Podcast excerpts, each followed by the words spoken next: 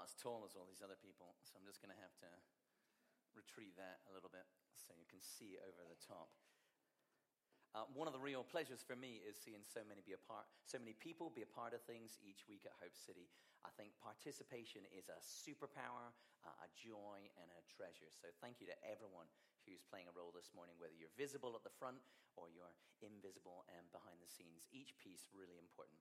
Uh, my name's Matt. I'm one of the leaders here at Hope City. It's my privilege to speak to you um, this morning.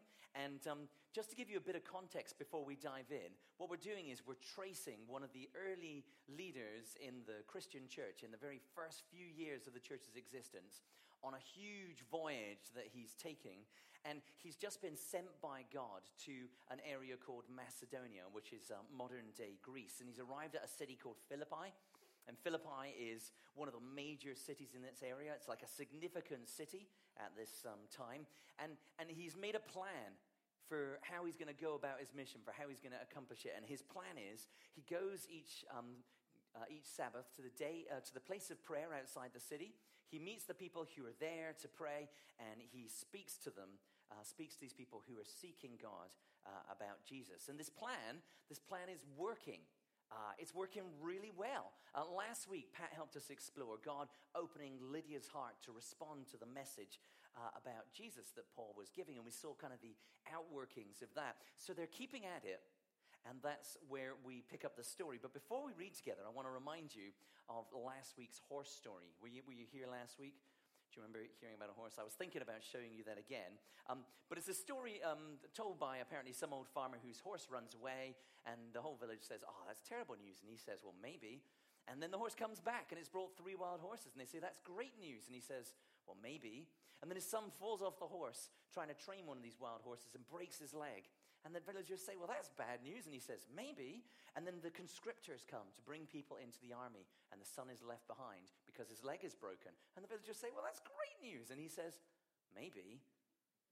Well, keep that story in mind because today's passage invites us to think about what happens when life goes wrong, to think about how it is we should respond when life goes completely wrong. And this morning, Noah has an epic reading for us.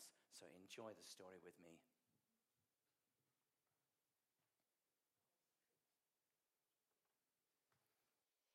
Morning, everyone. Uh, Acts chapter 16, verse 16 to 40. Once, when we were going to the place of prayer, we were met by a female slave who had a spirit by which she predicted the future. She earned a great deal of money for her owners by fortune telling.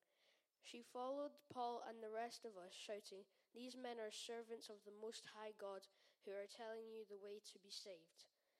She kept this up for many days. Finally, Paul became so annoyed that he turned round and said to the Spirit, In the name of Jesus Christ, I command you to come out of her.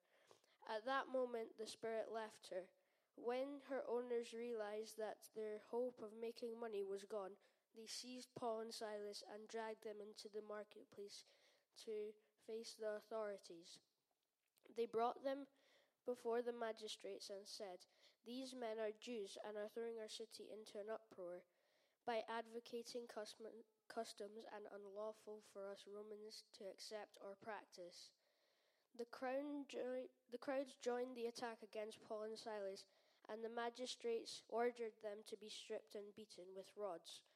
After they had been severely flogged, they were thrown into a prison, and the jailer was commanded to guard them carefully. When he received these orders, he put them in the inner cell and fastened their feet in the stocks. About midnight, Paul and Silas were praying and singing hymns to the gods and the other prisoners were listening to, the, to them.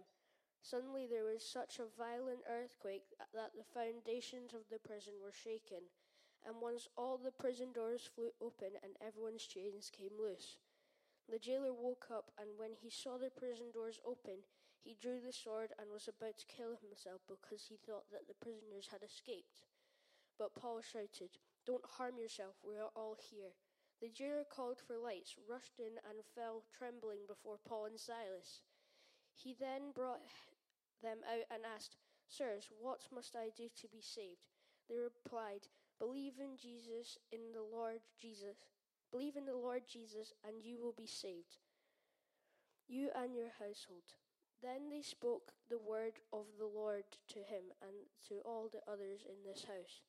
At the hour, at the hour of the night, the jailer took them and washed their wounds. Then immediately they, he and his household were baptized. The jailer had brought them into his house and set a meal before them. He was filled with joy because he had come to believe in God, he and his whole household. When it was daylight, the magistrates sent their officers to the jailer with the order Release those men, the jailer told Paul, but the magistrates have ordered you and Silas to be released. Now you can leave in leave. Go in peace. But Paul said to the officers, They beat us publicly without a trial. Now, even though we are Roman citizens and threw us into prison, and now do they want to come to get rid of us quietly? No, let them come themselves and escort us out. The officers reported this to the magistrates, and when they heard Paul and Silas were Roman citizens, they were alarmed. They came to appease them and escorted them from the prison. Paul and Silas came out of the prison. They went to Lydia's house where they met with the brothers and sisters and encouraged them. Then they left.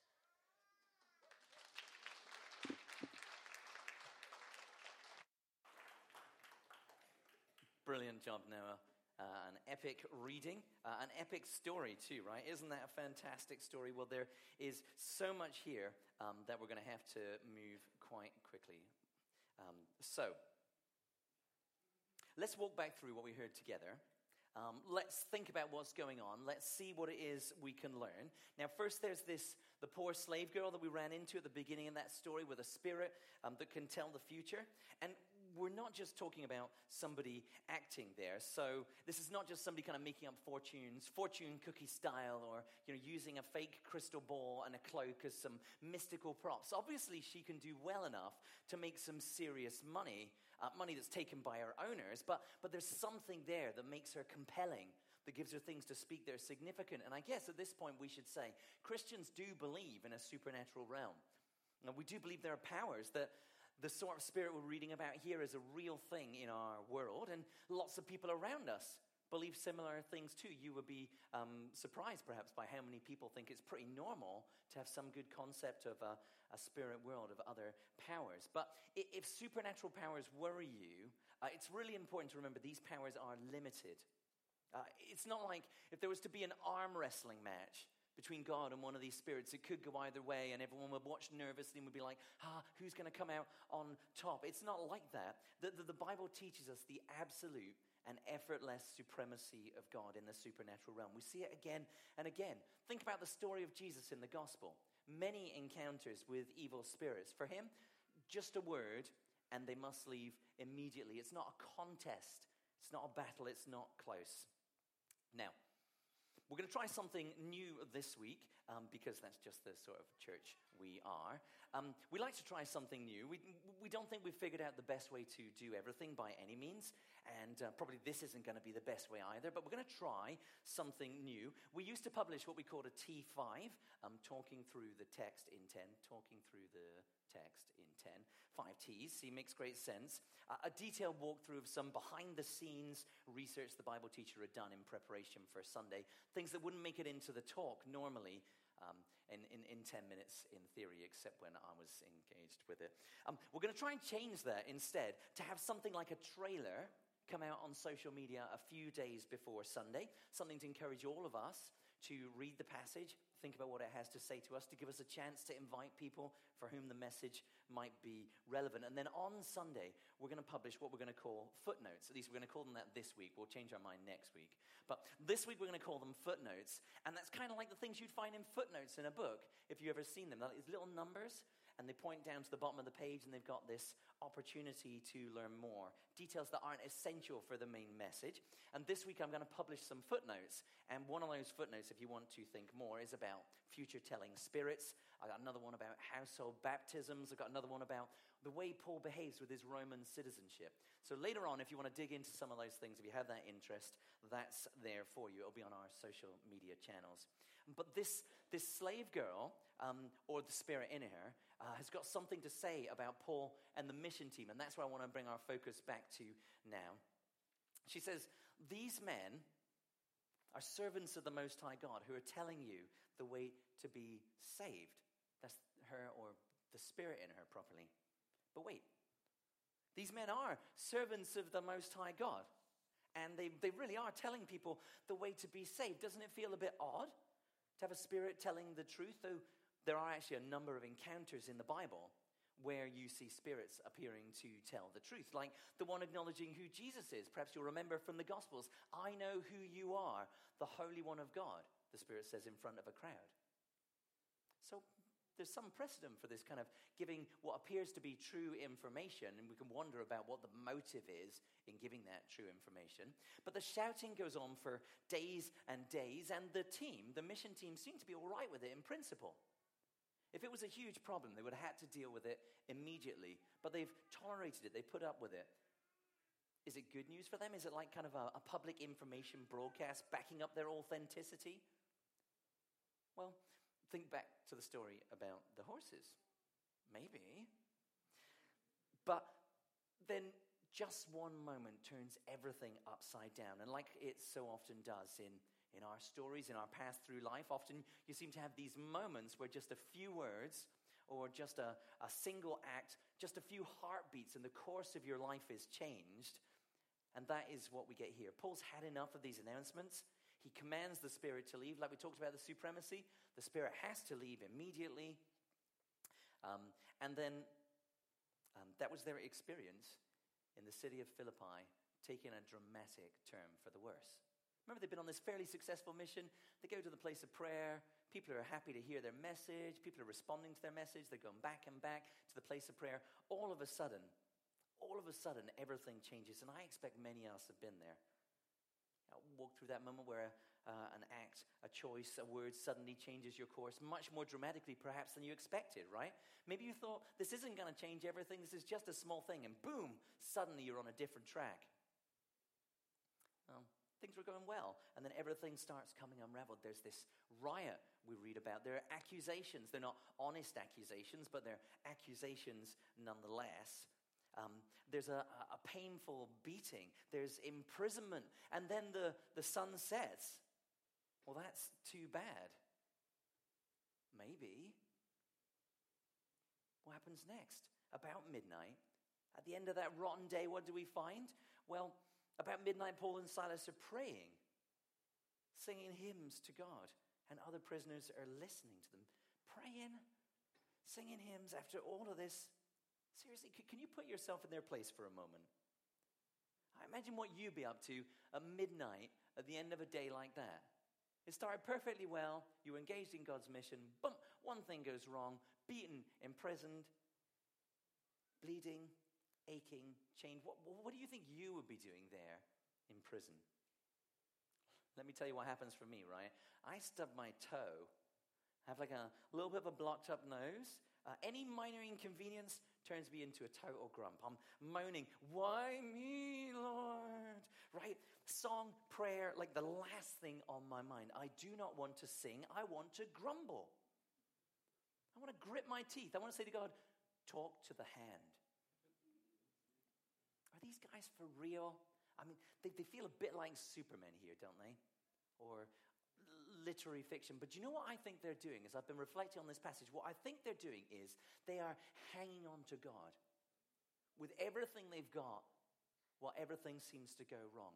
They're hanging on to God because that's, that's all they've got in their moment. They know they're in a desperate situation. But they also know they're on God's mission. So they're, they're hanging on to hope, they're hanging on to God. And, and then there's this earthquake. And we're meant to see that as supernatural because the way the effects are described right? Um, the doors fly open and everyone's chains come loose. You know, I've been in an earthquake for real. And do you know what it's like for real? It's absolutely terrifying. And you think the roof is going to fall on you and you're going to die. The walls crack, things fall over. It's absolutely, this, this earthquake, big earthquake, pop, all the chains come off and ee, all the doors swing open. It's, it's totally supernatural. And the jailer knows he's in trouble. He was told to guard them carefully. He could lose his life for losing his prisoners. What happened to some of the soldiers guarding people um, earlier in the story of Acts? Surely they're gone. Back to our horses, right? There's been an earthquake. That's too bad. Well, maybe. But Paul shouts, Don't harm yourself. We're all still here. Although the earthquakes opened the door, somehow none of the prisoners made a run for it. So the earthquake, as it happens, opens other doors as well. Uh, sometimes a, a supernatural event begins or advances someone's journey to faith. Actually, quite often it seems. If you're on our Facebook group, perhaps you will have seen the survey I've been running there over the last few days. I've been asking people to tell me a little bit about their own journey to faith and things that were significant on it. If you haven't, um, do take a look and tell me about your story. When I just checked um, a couple of days ago now, actually probably only 24 hours ago, one in six people said one in six people, a supernatural experience was a significant part of their faith journey. That is way more than I would have imagined. One in ten people said it was the most significant factor in them becoming a Christian. The witness to your own family, next down, a supernatural experience. That's surprising, isn't it? But I think that is exactly what we see here this supernatural experience, exactly what it does for the jailer. After the quake, uh, because of the quake, see, I think we can reasonably assume this jailer was not particularly interested in matters of faith. Like, he was not with the women outside the city in the morning at the place of prayer, investigating how it was that he could learn more about things. Uh, he was not interested in anything Paul had to say. Paul and Silas are singing songs and praying prayers. The other prisoners are listening. The jailer is not listening. He is not interested. Well, but because of the quake, he asked the question most of us would like to hear Sirs, what must I do to be saved? And their answer is really simple Believe in the Lord Jesus and you will be saved. Believe in the Lord Jesus and you'll be saved. How's that for a compact presentation of what you need to believe? But then they do explain a bit more. See in verse 32, if you look down there, they spoke the word or they spoke the message of the Lord to them. But it's definitely a crash course because that same night, do you see in verse 33? At that hour of the night, they're baptized. And baptism, just hours after first knowing or caring at all about God, about Jesus. Nearly immediate. That's from, from zero to wet in one night. And this and passages like it are why it's our practice as a church to move very quickly to baptism, not to have long courses you work through or make you wait and wait or have lots of boxes you need to tick. So we say this pretty regularly, but let me say it again. If you are a follower of Jesus and if you haven't been baptized, don't delay uh, in the Bible, almost every instance follows hot on the heels of first believing. It's not something to put off or defer. So, if baptism's the right next step for you, uh, we'll get the pool back out. Uh, next week, we'll get, you, we'll get you baptized. Just come and talk to me or any of the other leaders here. Zoom out, though, from this particular section. Think about the whole of their time in Philippi. Do you know what we'd notice? We'd notice there are lots and lots of parallels between the stories we've heard in Philippi. Last week we saw Lydia, a worshiper of God. Do you know what happened to her? Well, there's the message about the Lord Jesus. There's the Lord opening her heart to believe. Sometimes it takes an earthquake.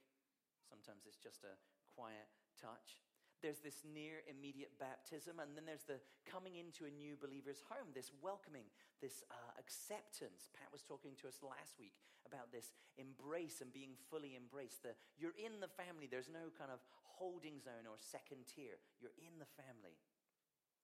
All these parallels make us want to look at the story of Lydia and the story of the jailer together. And when we do that, what that does is that makes the differences stand out. All these similarities, what are the differences? Well, we've got a woman and a man. That's no accident, this gospel for Jesus. Um, the gospel about Jesus is for everyone. We've got a native of Asia Minor, which is modern Turkey, and uh, most likely a Roman from the West, because most jailers were retired soldiers. No accident, this gospel about Jesus is for everyone. But perhaps the biggest difference here that stands out is that Lydia was a worshiper of God. That's how she's described. She was a worshiper of God. She was already at the place of prayer. She already wanted to know. She already wanted to explore. Maybe she's like the equivalent of somebody with a church background or somebody interested in the gospel already. Lydia looks like a seeker. The jailer, absolutely not. The jailer was sought. The gospel about Jesus is for everyone. That's cool. Now, there's even more I could say about this passage, as you'll see from the footnotes. But what do I think is the main message that we've been, um, from the passage that we've been looking at together? Well, as I've been reflecting on this over the past couple of weeks, um, I think the main message here for us, the big thing for us to learn is what to do when life goes wrong.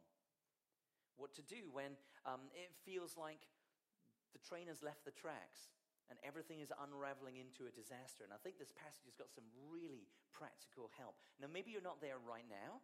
Well, praise the Lord for that. Um, but store this up in your mind. Maybe you know somebody's there and you can encourage them. Maybe you are there right now. Well, I pray this will be helpful to you. See, I think, first of all, this calls us to hang on to God when life goes wrong. I think it really does call us to hang on to God when life goes wrong. And I think it gives us some understanding of how.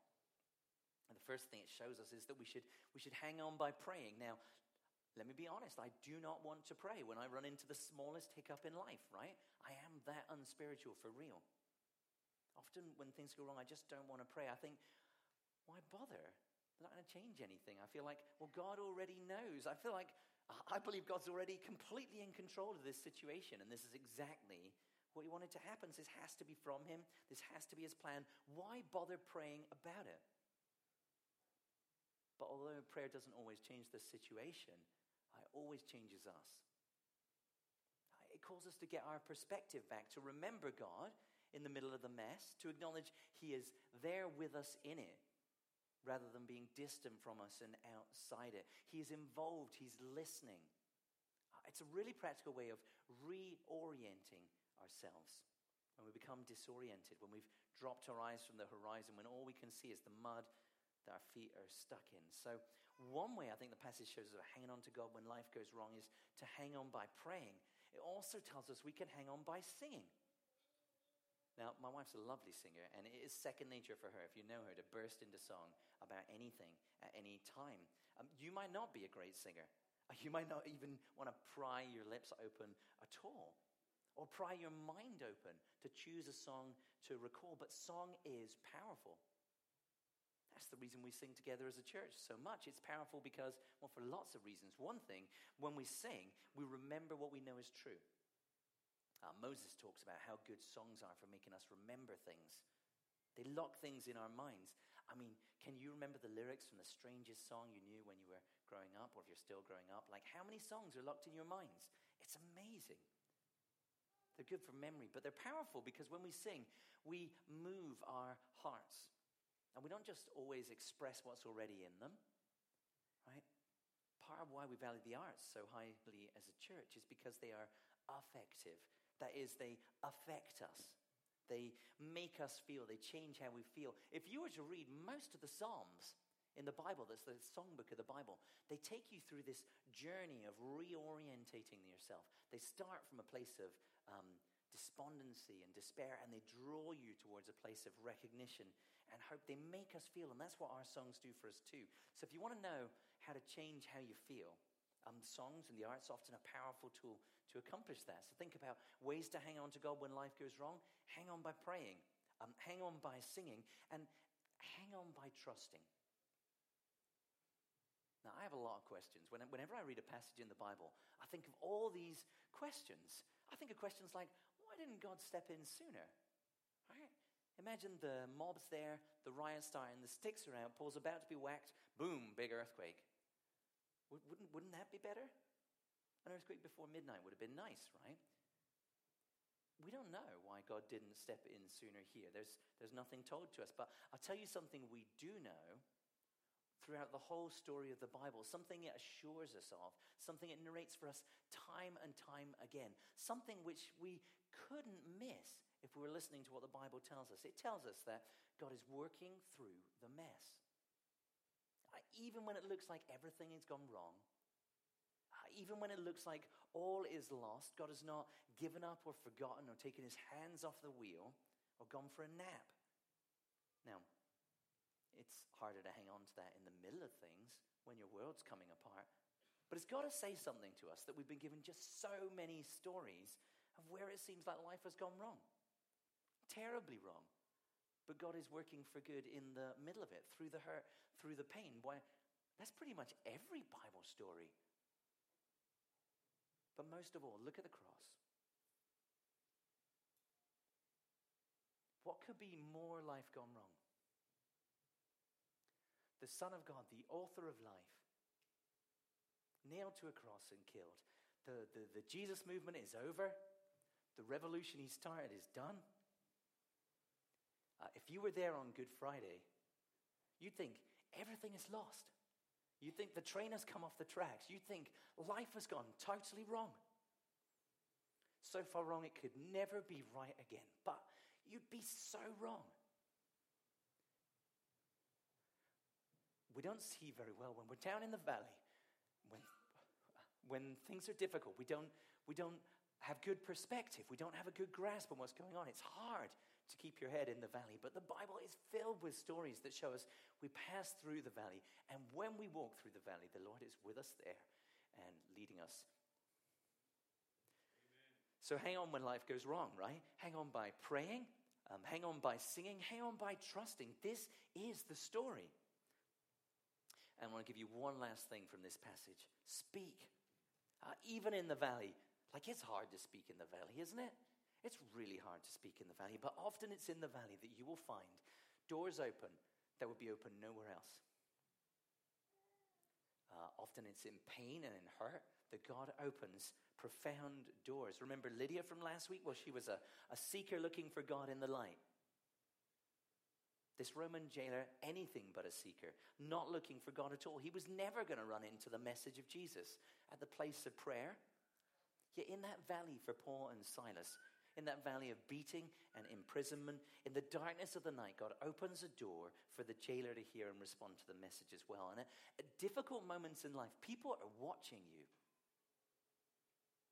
At difficult moments in life, people are more open to considering the message of Jesus. If we're able to speak in the midst of our own difficult moments, it's a powerful testimony. We don't just believe these things in the light and when it's all working, when it's all okay. We believe these things in the dark too. This is the one true story. People will hear us differently when we say the same things in the dark of night as we do in the light of day. So hang on to God when life goes wrong. Hang on by praying. Hang on by singing. Hang on by trusting. And try to speak. Let's pray together for a moment.